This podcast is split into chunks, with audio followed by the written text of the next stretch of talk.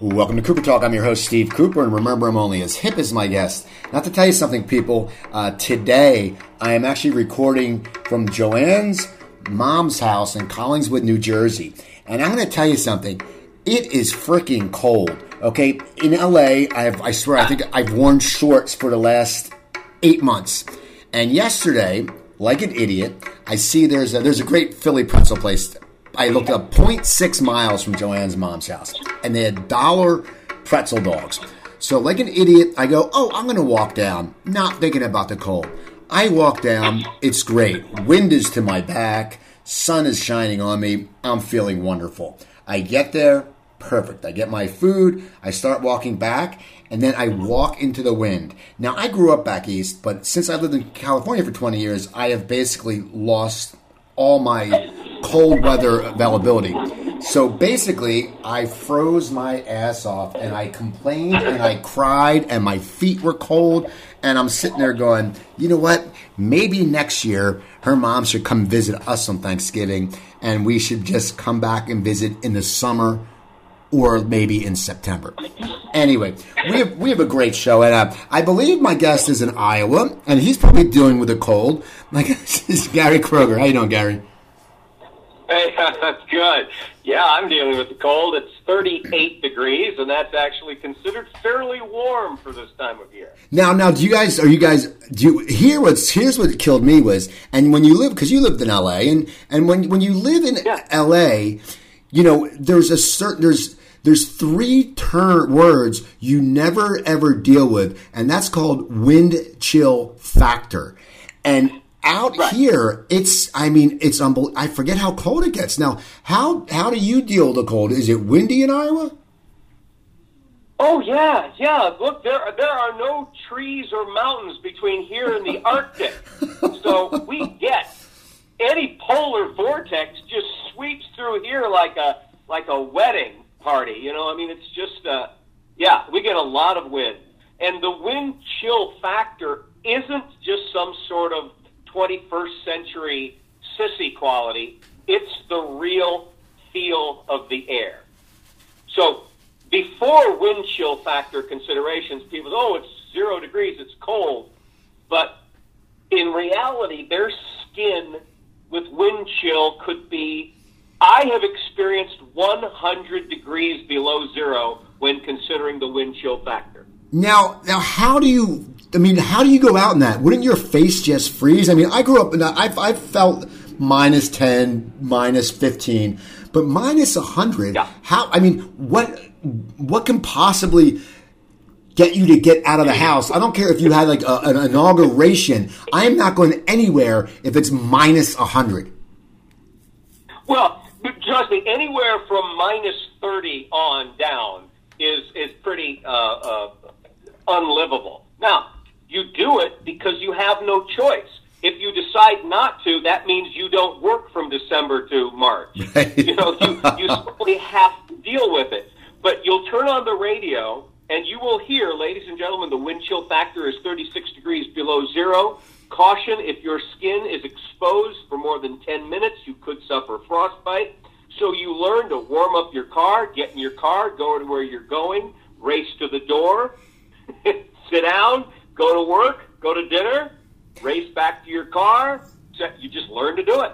That's so funny. It's funny because like to me today, I'm like I'm looking out the window here where I'm at, and I'm like, you know what? I don't I don't even want to go out, but I'm visiting and I want to do stuff, but I'm like I don't I don't feel like putting on a, a, a jacket and a, a sweater and, and dealing with it. So that's just we'll we'll take it as the day comes. Now now now you you grew up in Iowa.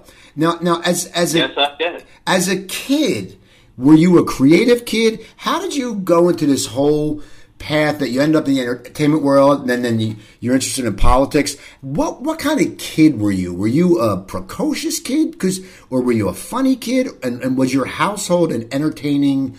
Uh, was there was was there influences of entertainment there? Well, all, all good questions, and I have a very clear answer for you. No, I wasn't the precocious kid, but I was a funny kid.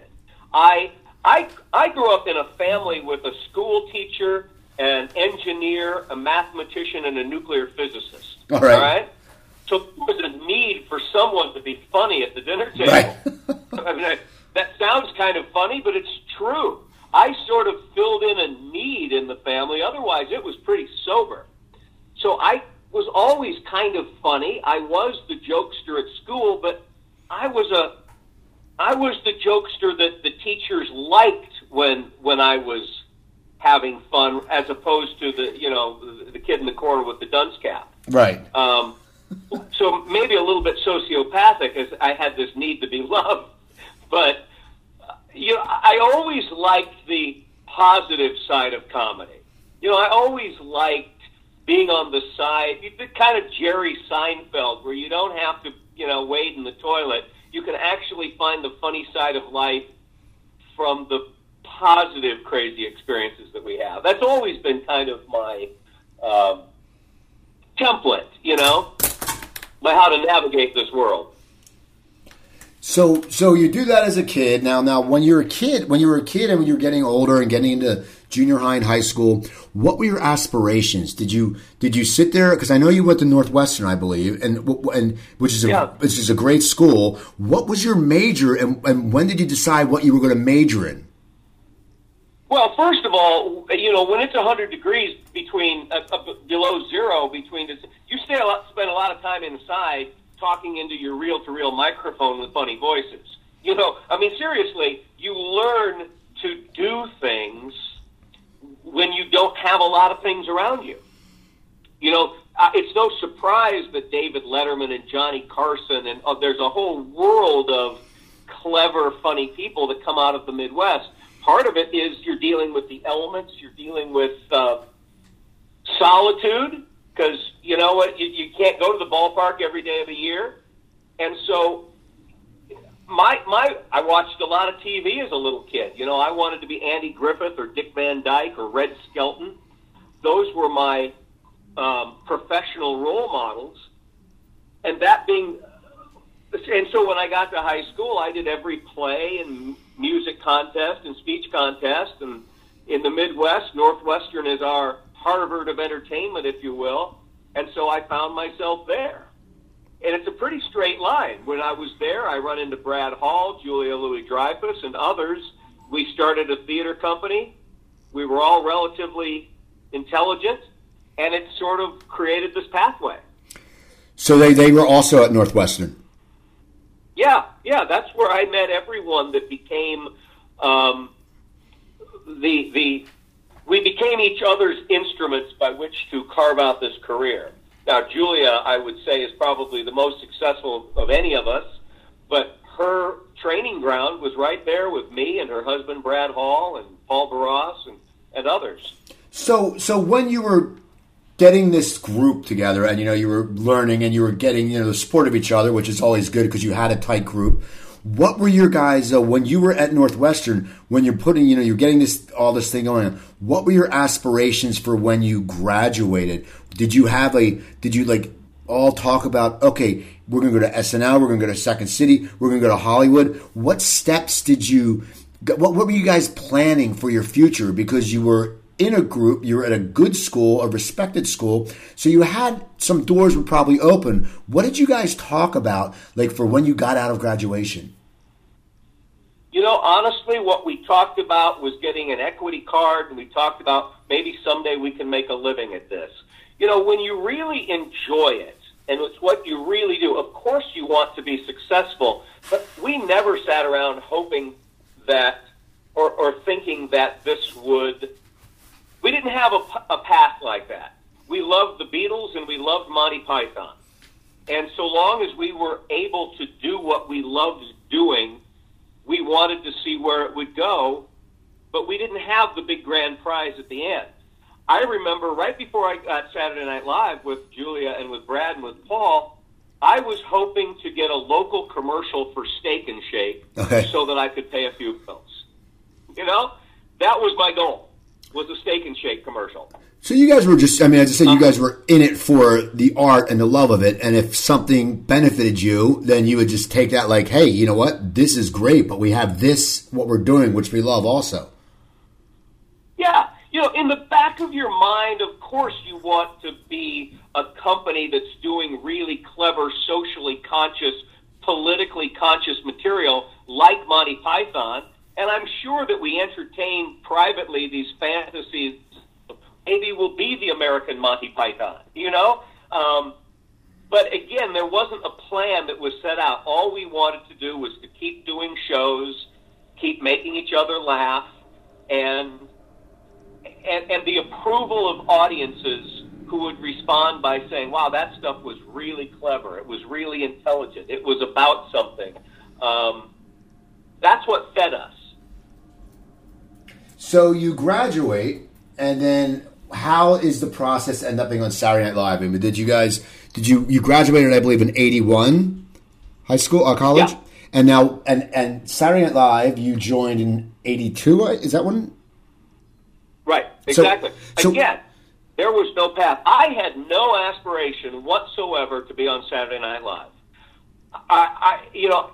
I thought that maybe I'd get to New York with my friends. We'd live together. We'd do theater. Maybe I'd be on Broadway, whatever um, we we were doing a comedy review of all of our sketch material that we'd accumulated over several years, right next door to Second City, and literally after one show, we were asked if we would go backstage. We uh, we were asked to meet Dick Ebersol and Bob Tischler, who produced at that time SNL. They literally said to us, "Could you be in New York in a week?" So it was like winning the lottery. So you guys, there was no plan you guys didn't even audition. Just they just they just came and said, "Hey, guys, we like you," and it was all, there was four of you that, that they took, right? Yeah, Paul Barrosse came as a writer with the hope of being a featured performer. Um, yeah, now that's the that's the fairy tale part of the story, and it's a wonderful story. Now the truth is, and Julia will say this too, the SNL experience was rough on us because once we got there, we were sort of personas non gratas um, we weren't really embraced by the others until in, initially. We were seen as threats. The writers didn't welcome us, and the producers didn't really help us or encourage us. Over time, we developed great friendships. You know, Tim Kazurinsky, Mary Gross, Robin Duke, and I'm very friendly with Joe Piscopo still, and, and, and everybody. But at the time, we got there and we felt that our feet were nailed to the floor. We weren't really allowed to keep creating the kind of comedy that got us there. So I know that everybody was very frustrated. Well, what what is it like though when you think, okay, you're just out of college, you were yeah. just a while ago, as you said, hoping you get a Steak and Shake commercial, and then all of a sudden you're right. you're whisked away, as you said, in somewhat of a fairy tale to New York in a week. I mean, how do you even get your mind around that? Because it's SNL, you're going to New York, yeah. your kids. I mean, most of us, you know, when we're at that age, we're getting out of college, we're looking for a job. I mean, me, I personally, I, I sold fax machines my first job out of college when fax machines were big and you can make money which was like for six months. But how? I mean, what was your? Where was your mind at? What was your mind frame? I mean, were you intimidated? Also, were you excited? I mean, there had to be a mix I of. I was extremely intimidated. I was in awe of it all. Here I'm this basically, and I still am this kid from Iowa, and I didn't have the teeth, I didn't have the claws, I didn't have the confidence that was necessary to be on network television every week. So I became a little more observational, but as frustrating as that could be, I would still walk around New York saying, well, you know, how bad are things really? I'm, I'm getting paid to live in New York and I'm on TV every once in a while. That's not too bad. So that kept me buoyant enough but at the same time, you're right. It was I never lived in New York. I never had to buy my own furniture. I never had to, you know, right. take the subway to Rockefeller Center by, with seven million people around me. It was. I'm not really sure how we navigated that. I couldn't have done it without Paul. You know, my friends. I couldn't have done it without them.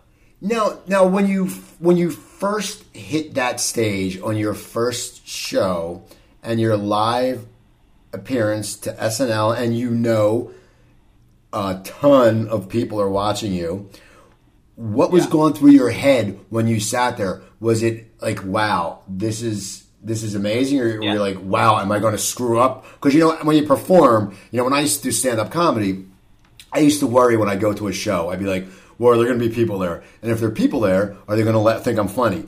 But and then after you do it for a while, you get over that and you go, okay, well, there's going to be people, and if not, I'll just make them laugh. What was going through your mind that first night you're on stage and you're on SNL, which for you know what you did in college, it's the mecca, it's the homeland. What was it like for you the first night when you got featured? And did you tell everybody to watch? And, and what was the reactions to you? Oh, yeah. Yeah, you tell everybody to watch, and everybody's going to watch anyway. And not only your friends, but you're a little bit of a story when you're plucked as these, you know, little green sprouts out of Chicago, and suddenly a couple weeks later you're on SNL. Um, all eyes were on us. I remember the moment vividly because Brad and I are playing two effeminate art critics at a um, Eddie Murphy. He had a character that was a real street guy, and, and the erudite upper crust of New York loved his stuff no matter what it was. I, you know, you probably remember the character. And it was the first sketch on the first show. Chevy Chase is the guest host, and Brad and I were among the. I think we were the first shot, and we knew as soon as that red light was on on that camera, and there was no time delay that 12 million eyeballs or 20 million, whatever it was, 20 million eyeballs would see us in real time. and I remember thinking the countdown five, four, and it was mind blowing. You are doing just what you said, going, oh, I hope I remember my one line. I hope that I, you know, I'm not offensive. I hope all of these things. And then it's over and you get a little more used to it. And even by the end of the show, you start to feel after one show, hey, I'm a little bit of a pro now. Because once you overcome that, pass through that first membrane of, holy cow, uh, it gets a lot easier. You realize I survived. And so from then on, I never thought about the fact that people are watching me. Okay, so you You know? you were you were because it's probably like what a what a big league baseball player goes through. You know, until he gets that first Yeah. hit, he's probably going. I got to get this first hit. I just got to get the first hit. Right. So they give the ball to my mom, and and I'm I'm fine. And then after that, you're right. You probably just put it behind you because basically when you when it when you break it down, it comes down to it. It's your job. So once you know, it's like anything. Your first day at work, if you're a teacher, you're probably terrified. Like, oh, what if the kids are unruly? And once you get that first under your belt, you move on. So now, what was your progression in the show? Like you said, you know, at first you weren't accepted. How long did it take for the other cast members to sit there and go, hey, you know what? These little sprouts, they're good. They're good eggs. We like them. How long did it take? Yeah. Well, it didn't take that long, although at the very beginning we were just introduced to the cast poorly, to the writers poorly. So there was different there were two different camps. There was us and them in the very beginning. Those walls break down fairly quickly because you're in this crucible week after week after week together. So the friendships develop. However, the politics of it are what they are. You're going to write for Eddie Murphy and, and Joe Piscopo and later on Billy Crystal, Marty Short, because they're the stars of the show. Writers want to get their material on. And what, you know, writing a sketch for, for Eddie Murphy was like being a violinist with a Stradivarius. I mean, you know, of course you're going to do that. So we were picking up table scraps just to be part of the show. I had developed a reputation that I'm proud of that Kroeger can do anything you throw at him and he'll never make waves. He cooperates, he's not egotistical. And I appreciated that, um, you know, persona. I appreciated that I was perceived that way. Now, at the same time, it's show business. The squeaky wheels generally do get the grease. So I wasn't that squeaky a wheel, and I didn't get a whole heck of a lot of grease. But those aren't sour grapes. That's just the way it was, and that's who I am, and that's how I navigated those waters. Uh, I look back today, and I'm very proud of the fact that I didn't have temper tantrums and hissy fits and get angry at people, et cetera, et cetera. Well, no, no, you know. I might be a bigger, if I had. Right. You know, I got to see me first. Yeah, but but you, you might have also been blackballed because everyone said he complains too much. You know, that's the Yeah, there's yeah. always the different routes. Now, what do you think? You know, because you know, I was when I was I always do research on my guests, and they said you know you and Julia Louis played uh, Donnie and Marie, and Uh-huh. then you made out, and Yeah. you know now with with all like the political correctness and stuff like that, how do you think a sketch like that would be looked at now? Do you think for someone who was involved in Esset when you and when you were in there, it was you know Eddie Murphy. You know they wrote some hard hitting stuff for him. You know it wasn't PC stuff. As a person who was involved in it, and a person who's you know, and you can look back on it and you see the, the state we are in now. Do you think the stuff back then would have flown now, or do you think it would have been shot down by like the the network? Uh, a complicated question, and I, it's one that I think about, and I don't think that I've come up with an answer for it. You know, we did some great satire on media, the, the, the shooting of Buckwheat, for example, and it's a perfect. And we did this wonderful piece where Eddie Murphy went in whiteface and went on a bus to find out how white people treat other white people. I mean, this is heavy social commentary, right? Heavy and it was a huge hit at the time, and it made its point. Um, could that be done now? Maybe not. Now, at the same time, you mentioned me and Julia, you know, two siblings kissing as Donnie and Marie. Well, I just watched, you know, SNL a couple of weeks ago with Donald Trump kissing Vladimir Putin. So, certain things, yes, certain things, no. At the time, I remember we always had a fight with the censors. If we wanted to say this and the censor said no, what we would do is put something even more extreme into the script. So then we would back up in a compromise to what we really wanted to do. Make sense? Right. Oh yeah, because yeah, So that, yeah. So you'd say something really outrageous. The censor said, no, no, no. Well, how about this? Okay. Well, that's what you wanted in the first place. So that was a way that we used to sort of manipulate the standards and practices. I'm sure they still do it that way. I've seen things on SNL in the last few years where I go, I don't think we could have done that. At the same time, I see stuff that we used to do, like what I was just saying, and I'm going, I don't think they could do that now. Um, I think it's more of a comment, a commentary on the complex polarity of America and our changing values and perceptions and the contradictions more than it is um, comedy itself. You know, I, I, and I think it will continue to change. And with this ushering in of this new climate in America, I don't know. you know, Donald Trump has already tried to stop, you know, imitations of him that are unflattering on SNL. Where where's this going to go? I don't know. it is you know it is really weird because you know you always uh, you always think of SNL. They always lampoon people. I know you you you yourself played Walter Mondale, I believe.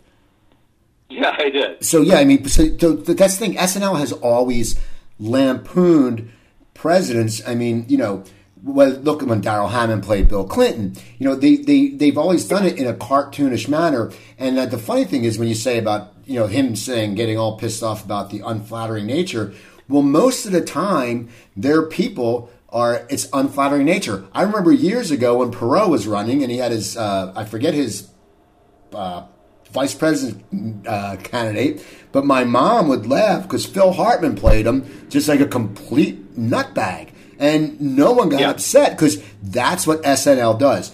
That's what I laugh about. It's Right. like it's a parody show. It's satire, and that's what's funny with the climate now. It's like you you can't sit there and change a show just because you're a president elect saying, "Wait, they're making me look." They're making me look funny, but you need to look at yourself in a mirror and go, "Well, you know, your hair's a little crazy, and you have a really bad tan." Right. You know, it's like it's like you're asking for it. It'd be like me walking down the street with a rabbit outfit and getting pissed off Right. someone said, "What are you doing? Why are you dressed like a rabbit?" Exactly. You're exactly right. You're exactly right. And, but but we have a new animal in the world. Well, it's been getting bigger and bigger over the past several decades, and that's that media is controlled by corporate interests that, that are ruled by money and sponsorships. So even though I know Lorne Michaels would never kowtow, would never, you know, bend to say, "Oh well, we won't do that if it offends you, Mister Mister Trump." You know, he has to answer to General NBC and General Electric, who do listen to the influences. Now, I'm not predicting that SNL is going to cut back, but you know, it, our messaging is controlled by money. It is controlled by uh, who's spending the dollars, who's doing the sponsorships.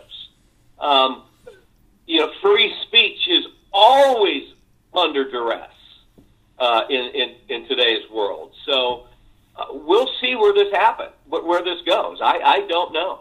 It is going to be crazy. Now, now, when you your last year at SNL, did you guys know like there was going to be a changing of the guard? Were you prepared for it, or what happens, and what does that do to a, a young? Because as I said, you you guys were still young. What does that do to a young actor's psyche? Even though you know you were glad to be in the game, as you said, you plus get used uh, to something. I mean, what was that like, and, and what do you psychologically go through? I mean, what happened when did Lorne came back? Is that what happened, and he decided to change the guard? Well, I have an interesting. You know, I I was let go after my first year. Now, people don't really know that. Um, but I just didn't make any of a splash, and you know that your head's on the line. It's like being a, an athlete. If you don't perform, you might you, that not get traded, just get fired. Um, and I was let go. Uh, Brad Hall really stood up for me heroically, saying, You never gave this guy a chance. So I was brought back for considerably less money, but happy to come back, and I made much more of a splash the next year, and they renewed my contract. But they didn't renew some other contracts, and they hired Billy Crystal and Marty Short and Chris Guest. Now, that year was a fabulous year and I was part of it. Julia was part of it. But those guys, Marty, Billy, Chris, they only wanted to do it for one year. They did not want to be the new cast of Saturday Night Live. They just wanted to do it for a year. So they all quit. Well, once your stars had quit the show and Dick Ebersol wasn't interested anymore either, the show was over. SNL was over in 1985.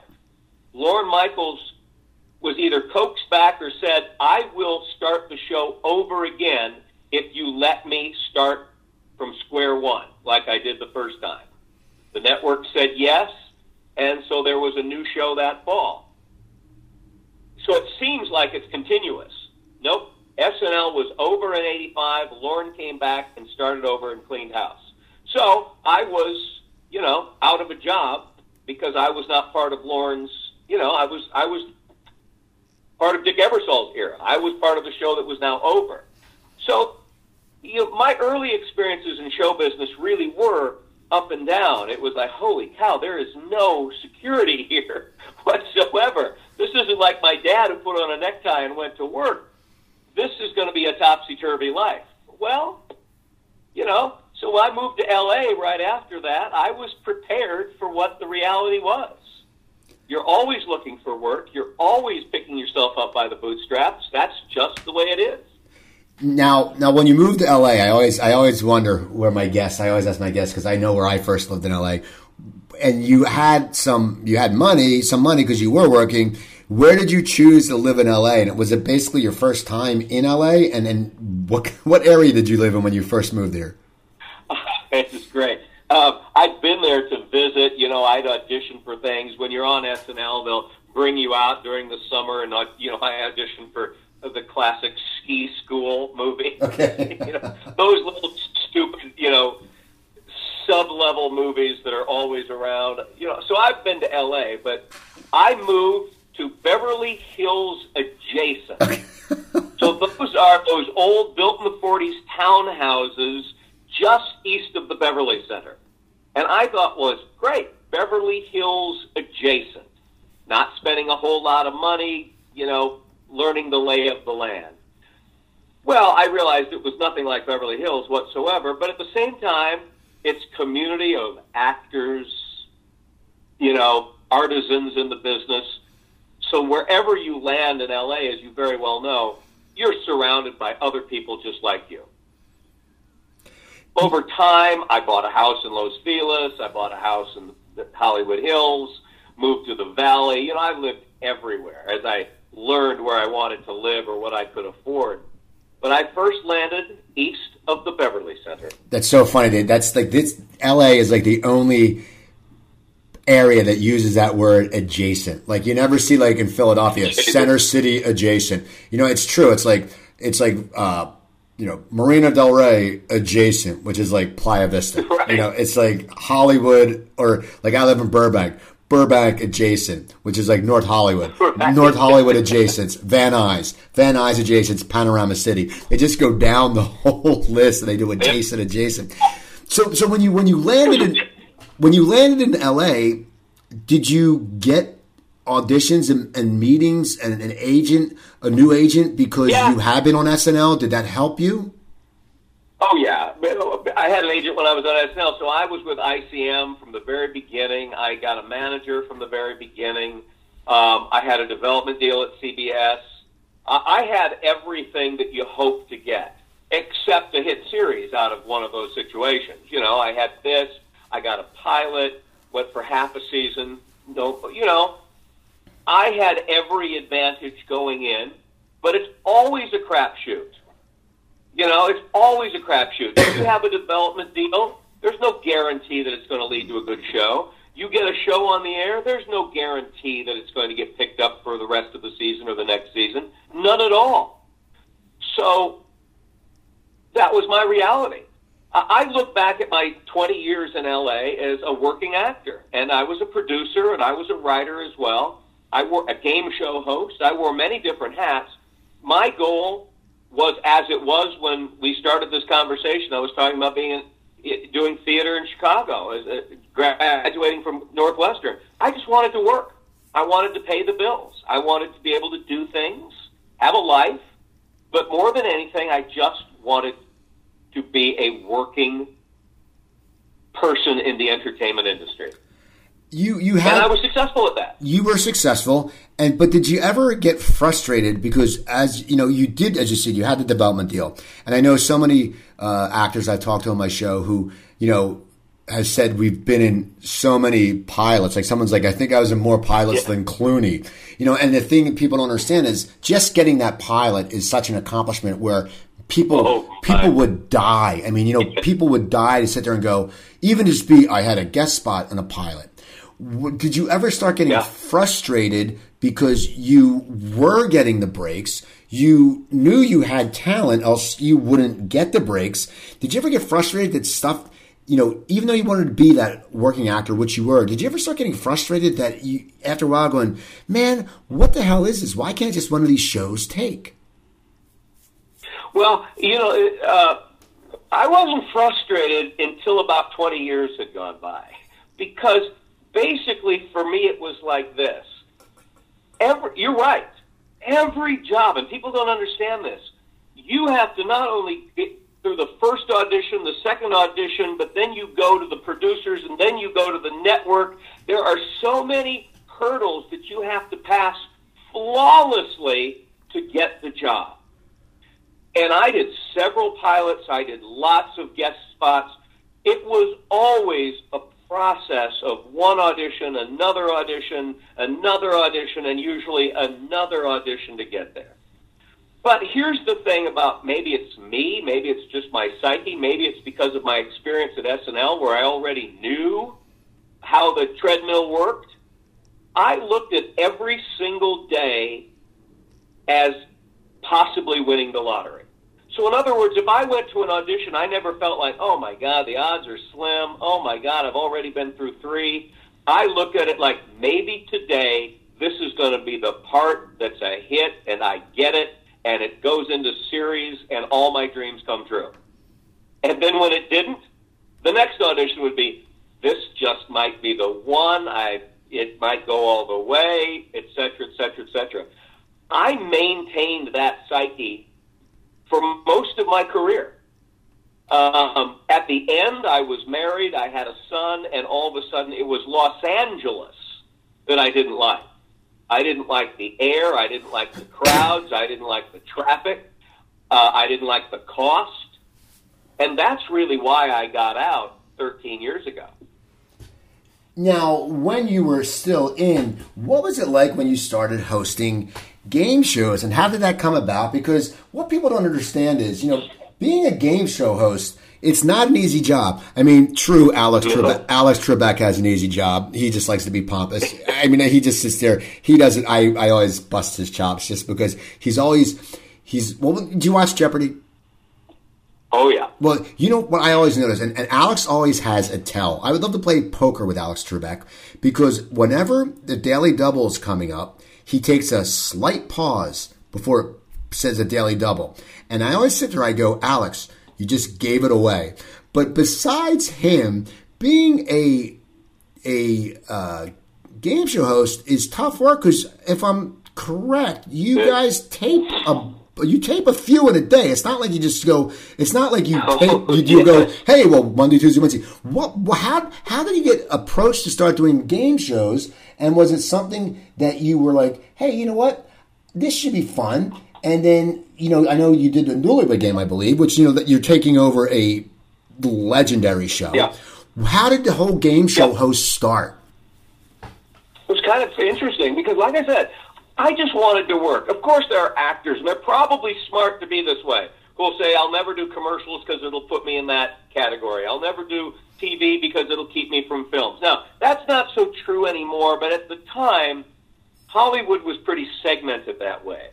And the person like me that would say, sure, sure, sure, um, that wasn't the cool way to be. There's no question about that. But I'm a Midwestern kid. I just wanted to work. I did a series that was short lived with George Hamilton, and he and I remained friends, you know, when it was canceled.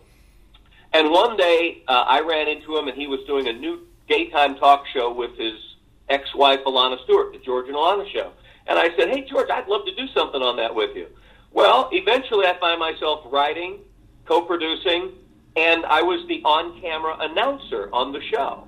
And we did it for a season.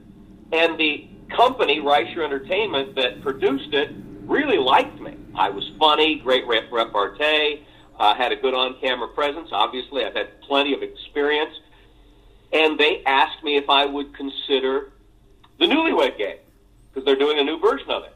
So I did a few tests for it. They liked what they saw. They offered it to me, and I did a season of the new Newlywed Game. That led to uh, Beat the Clock that led to, all you know, it, just started to sort of uh, steamroll at that point. Um, but like you say, the job isn't just stand there, smile, and, and read the score. No, you've got to keep the show going. You've got to know what the game is. You've got to know what the answer is. You have to know what everybody answered. You have to know everybody's relationship. You have to know where we are on the clock. You have to know where the commercial break is. It's very complicated, and you have to make it all look very easy with a smile. But again, at the end of the day, my job was, and I was handsomely paid, was to host a show and hand people cash and prizes. That doesn't suck. No, you know, it's a very positive experience. But also, to your point, five shows in a day was a slow day. We usually did seven shows in a day. Now, Believe me, when that last show was over, and then you do that for three days in a row. So um, I was tired by a Wednesday night. So basically, so the show, okay, you say you do five to seven shows a day. How long would the actual half hour show take? I mean, what time would you get there in the morning, and would you have like a half an hour break between the shows? Yeah. I mean, how would your schedule yeah, go? Because it, it's it seems like it would just be fatiguing. You'd be, be fatigued. Yeah, it's just fatiguing, but you drink a lot of coffee. You know, I would get up at five o'clock. First show would probably be eight. Every show is about an hour and a half, with about uh, a half hour in between to reset for the next one. Uh, get prepped for who the guests are, um, and that's how it went. And when you know the end of the day came, and I don't even remember when the day would end um, you're tired. You go right to bed. You wake up, leave for the studio at five o'clock in the morning, and do it again. Now, it's hard work. And, it's hard work. Yeah, and plus, just just that, what people don't understand is just the you know, besides standing and hosting like that, just the mental fatigue for Yeah. the fact that you know, what if you sit there and you if you felt off sync for one show, and then you probably have to sit there and go, oh God, I got to do five more of these. I mean, did you ever just have days where you're just like, oh my God, I can't do this? Well, the, the neat thing about game shows is that it's a constant restart. You know, you're you're always fine. If if the last segment failed, you've got the next segment to to succeed. So there are all these opportunities to just dig down deep and and jumpstart the engine again. My biggest thing after seven shows and then seven shows is you start to lose your voice. You know, you you just start to uh, sound strained. So I would be drinking tea with a shot of bourbon and honey and lemon all day long. Uh, I think I kept my energy up from running to the bathroom so much. And now I want to just quick questions as I looked at your uh, IMDb page and stuff like that. What was it like? And you got, I mean, it was a small part, but what was it like to work with Christopher Guest in The Big Picture? Which The Big Picture is a movie I really enjoyed. Yeah. Um, did you did know? Well, and I, go ahead. No, did you know like when you worked that one season with Chris, where you you were on a season with Chris, right? On SNL. What? Did did you know like his that he would just end up becoming like this genius director because he's so he's just such his movies are so amazing. I mean, did you know that when you worked Yeah. with him? Uh, I had a, an inkling because you know he'd already done Spinal Tap. Now, even though he didn't direct that film, you know his reputation was already out there as one of the cleverest um, at, at, at creating characters, ideas, concepts. You know, he had quite a reputation already. Um, so it wasn't a huge surprise to me when he started making these movies. He literally asked me if I would play this small role on the big picture, and um, it was scripted, but he allowed for improvisation. And even though I only worked one day, it's a very memorable little scene where I'm one of the st- studio executives criticizing Kevin Robin or Kevin uh, Bacon's script. Um, and you know, it's just one of those things where he, he let he gives you the script. Of course, it's good, but then he lets the actors very freely. You know, J.T. Walsh was in the scene, freely explore the scene. So I really, really enjoyed it. Uh, that's his process: is to really allow actors to own the material. Now, so you did that, and you know, you, and you, you you were in the TV, you were in SNL, you were doing the game shows, and also in a point of your career, you you were on Dilbert as a voiceover. How did you get into the voice world? I mean, it's like you've done, as you said, you've done everything. You're like you're like a utility infielder in baseball. It's like, hey, he can play second base. Hey, you know, we, we need a pitcher in the ninth inning because we're out of all these pitchers. Oh, let let let you know, let Gary go throw. He you know he can probably throw a slider, but but it'll be all right. How did you get into the How did you get into the voice thing? Well, that's exactly what I was called. I was called the utility infielder. Lots of people in the business considered me that way, including people like Chris Guest. Hey, if, call up Kroeger, ask him to do Robert Mitchum. He can do it. Even if he doesn't know how to do it, he'll figure out how to do it. I had that reputation. It's, I think, what sustained me. One of the things that happen when you have an agent and when you have a manager is they, if you're willing to try everything, they will send you out on everything. So I went out for myriad commercials, TV shows, movies, and voiceover auditions. Well, I, I have a pretty flexible voice, and so I was well received in the voiceover community. I've done a lot of announce jobs, I've done a lot of narrations, and then I just sort of fell into cartoon voices. Um, and Dilbert was one of those examples where I did that for a season, and I was the utility infielder voice. Like, well, who's going to do that? Well, you know, some sort of Prussian spy. Give it to Kroeger. Um, there was another actor in there. His name's Tom Kenny. Yeah, One- SpongeBob. And Tom, one of the brilliant u- utility men as well. And Tom comes in with some sketches uh, of a new cartoon. He says, "Yeah, they're asking me to do this voice for this character called SpongeBob SquarePants." And I'm looking at the pictures and going, "Yeah, what, what's he going to sound like?" And he did the voice. I said, "Wow, that, that might be really good. Maybe that'll go somewhere." well, there you go. You never know. So now you. But okay. No, I was just going to say it's just one of those things. I, I look back and I go, yeah, I did a lot of cartoon voices. I used to do Batman. Um, again, one of the henchmen du jour, you know, would often be me.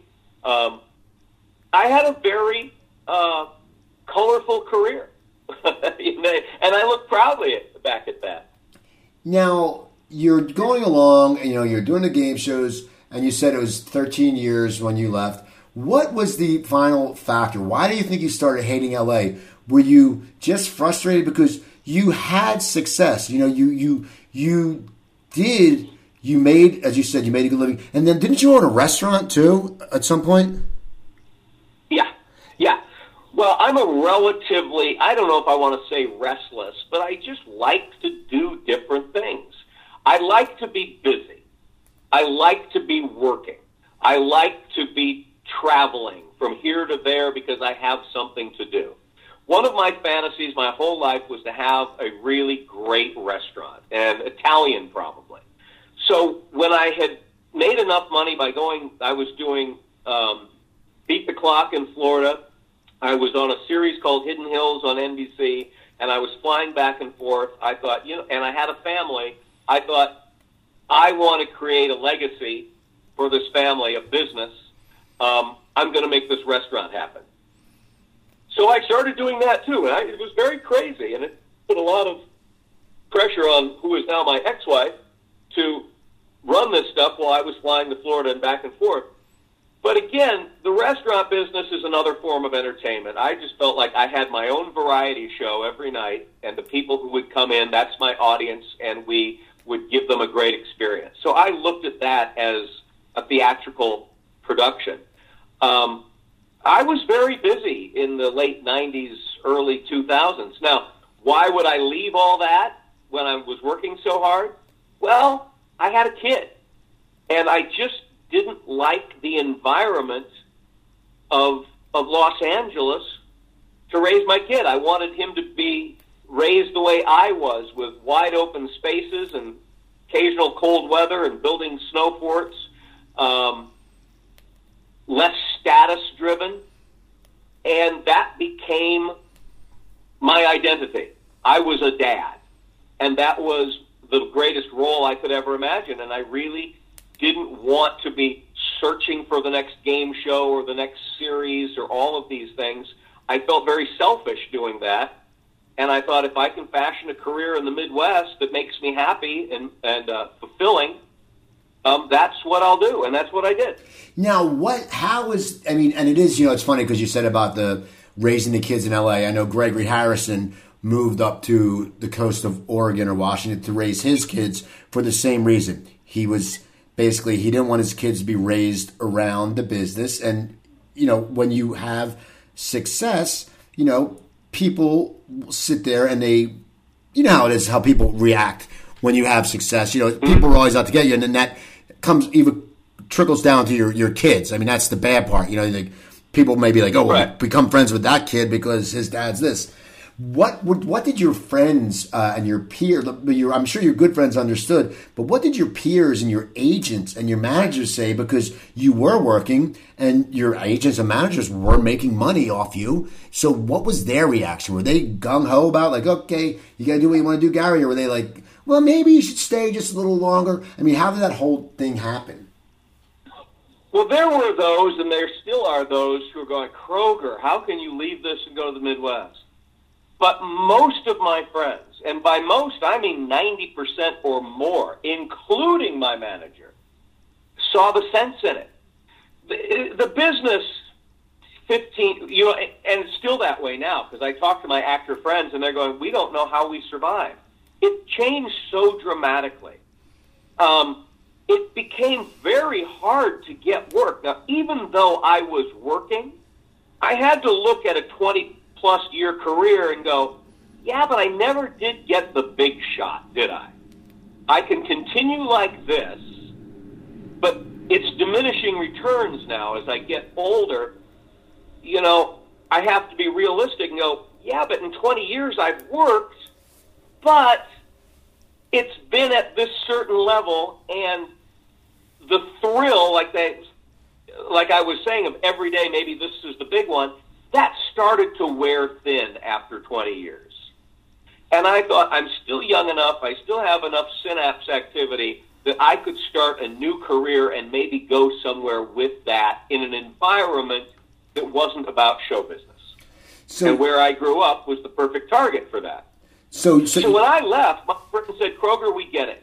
My manager still is my friend, and she says, oh, don't ever come back here. It's even worse than it was.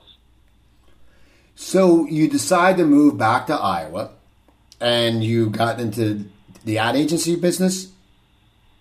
Yeah, yeah. A company was growing here in advertising, and I just applied for a job, and they said, "We know who you are. You're the the guy that went off to do SNL. Uh, what do you want to do for us?" I, well, I don't know. I'll help you make commercials. Great. Gave me a job and I've had this job for 13 years. How do um, how do like other you know that's the that's what's just amazes me. Like how did the other employees react when you first started? Because they're probably like, wait a second. Didn't that guy host the Newlywed Game? I mean, yeah. what was their reaction? Because it's you're you're a as you know in the Midwest terms, you're one of those Hollywood big shots is coming back. What what was it? what was it like when you started working there? How did people react to you? Because most people, most people don't know. Most people don't get to interact with people who've been on TV. That doesn't happen a lot. How? No. How? What? How was their reaction? Well, for the most part, and I'm still feeding off that reaction. I'm still given a certain amount of equity based on my past. But it's not like I walk around like I'm George Clooney in this town either for the most part, people are thrilled that I have my own Wikipedia page. That that means more to you know, people under the age of 35 than anything I've ever done. It's like, wow, that guy that works over there, he, he's he's different. But for the most part, I'm another employee. The kind of work that I do here is a little different than most people, but I'm given. Uh, I've just looked at it as another employee, which is great. The SNL Hollywood tag really didn't come into play until I ran for office.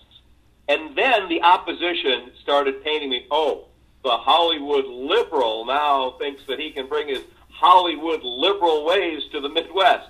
Never an issue until I ran for office. Now, what made you decide to run for office? Was it something? I mean, your I mean, your your life is fascinating because you were a utility man in Hollywood, and now you're you know you you you're a, a nine to fiver per se, and you decided what made you decide to follow that route because that's so different from your past life. Well, it, it is, and at the same time, there's a reason that we look now to Jon Stewart for you know political wisdom and inspiration, there's a reason that Al Franken is very, very good and very successful. In fact, there's a long history, obviously, of actors who have turned to, to politics. Because the business of acting is what? To look at life. It's to look at the, as critically as we can, at the foibles, contradictions, hypocrisies, and things of life. Well, that's what a good politician should be doing as well. So the skill set lends itself very well. So the question is, why the interest to apply it that way? Well, I've always been socially conscious and politically conscious my whole life.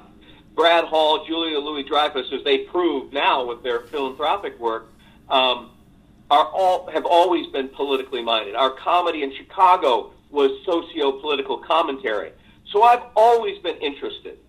So here, just to keep that interest alive, I wrote a column for the, the newspaper, a, a a liberal perspective for the newspaper, and I became known as a political voice. And a couple of years ago, I was challenged by someone who said, Kroeger, I think it's time for you to take your voice to Washington or at least Des Moines. And so for the last two years, I was running for one office or the other. I, I did lose the race for the State House two weeks ago. Um, but my interest now is very much alive. I'm now looked at as a political figure here in the state of Iowa. I'm writing my column again. Um, I wouldn't say that I fell into it, but it was sort of handed to me in a way, and I really, really, really enjoy this. I, I, I look at my responsibility in this community uh, to be a reflection of my responsibility as a father. I want to show my boys that this is what people do when they're conscientious. This is what people do when they're civic minded. This is the responsibility of adults to be engaged and to participate in this democracy. And so that's become my mission now is to um, is to lead by example. Is to lead by example of, of of being a citizen who does the work, who does the research, who goes deep, who is compassionate, who's educated in terms of, of what the issues are. And I don't know where it's going to go now, just like I didn't know where my showbiz career was going to go. It sort of took me in a direction, and I'm sort of sitting back to see where this is going to go now. That's so cool. We only have a few minutes left. I got I got to ask you one thing though, because you know you came from SNL with sketch and stuff like that. What was it like to see you yourself, not a character, you yourself, Gary Kroeger? What was it like to see yourself on one of those political commercials? Like the, the, I mean, what is that like when you're sitting there watching TV? Because there, I'm, I'm yeah. I saw so many like in LA, some of the bait, the local commercials were so damn cheesy. I mean, did you ever sit, mm-hmm. sit, Did you ever look at them? Some of them just go, "Oh my god, just shut up!" And I mean, what was what's it like to see yourself in one of those political commercials? Well, that's that's a great question too because I made two very low budget but my own very sincere commercials. One with my kids, another with some local people you know, endorsing me. And my commercials were very simple, and I would watch them and I go, well, that's Gary, that's me, and and I'm not being funny. And so it was it's it was very disconcerting in a way to see me not being the affable sort of guy that I am by nature, but being a very serious politician. But I could deal with that. What was really screwy was to see the attack ad where Gary Kroeger, the Hollywood liberal, wants to socialize America or whatever these commercials were, which were completely ridiculous. Those really upset me. But it was my son, my 17 year old, to say, Hey, Dad, I just saw an attack ad on you. And I said, Yeah, son, I'm sorry about that. I said, No, it means you're really in the game, Dad. they, they care enough to attack you. And I went, Wow, that's a neat perspective, kid. I guess, yeah, you're right. That's awesome. Man, you know, I, I, I, want I want to thank you for coming on today, Gary. I'm glad we got to set this up. Uh, um, so now, do you, do you do you tweet or how can people get in touch with you? What's what's the way? Well, I, I'm an open book on Facebook. I'm at my 5,000 limit, but sometimes, you know, when someone engages or writes me, I have no restrictions on who can, you know, participate on Facebook. And I've got, you know, Gary has issues site. Um, and when somebody, you know, when we get something going, I I find somebody that became a friend, you know, at the drugstore four years ago that doesn't participate with me anymore. I'll drop them to make room for somebody new. so All right. Well, there's I... always Facebook, but Gary has issues is my regular blog, and I put a couple of blog posts up a couple of weeks. Uh, www.garyhasissues.com. But that's a great way to communicate, to get involved with me get involved in. You know what I'm saying? Start a conversation. Well, that's awesome. And uh, I, I sent you a friend request, so get rid of someone and add me. Uh, so anyway, people, there you go, man. See, people, so go we'll go go check out Gary's work. Follow him. Get involved. Listen, you know, he, he's it's an inspirational story. He's worked, and it's great. So go go go send him a message on Facebook if you like him. Uh, also, people follow me on Twitter. I'm on Twitter. It's at Cooper Talk. That's at Cooper Talk. Go to my website coopertalk.net. I have 570 episodes. I recently uh, posted the legendary drummer Carmine Appice talking about his wonderful career, and uh, you can email me there at Cooper at coopertalk.net. Words with Friends and Instagram or Cooper Talk One. I will play with Words with Friends Instagram, I put up a lot of promotion for my show and pictures of food because, as you know, my other website, stopthesalt.com, when I had my heart problem a few years ago, got out of the hospital, I wrote a cookbook. It's 120 low sodium recipes for one, no pictures to intimidate you, no long list of ingredients. You can get it at barnesandnoble.com or amazon.com, but get it at stopthesalt.com because I make more money and I will sign it for you. So, people, you have a great Thanksgiving. Uh, remember, follow me on Twitter at Cooper Talk. Email me, cooper at coopertalk.net. I'm Steve Cooper. I'm only hip as my guest. Don't forget, eat your vegetables, drink your water, Take your vitamins. Have a wonderful weekend, and I will talk to you next week.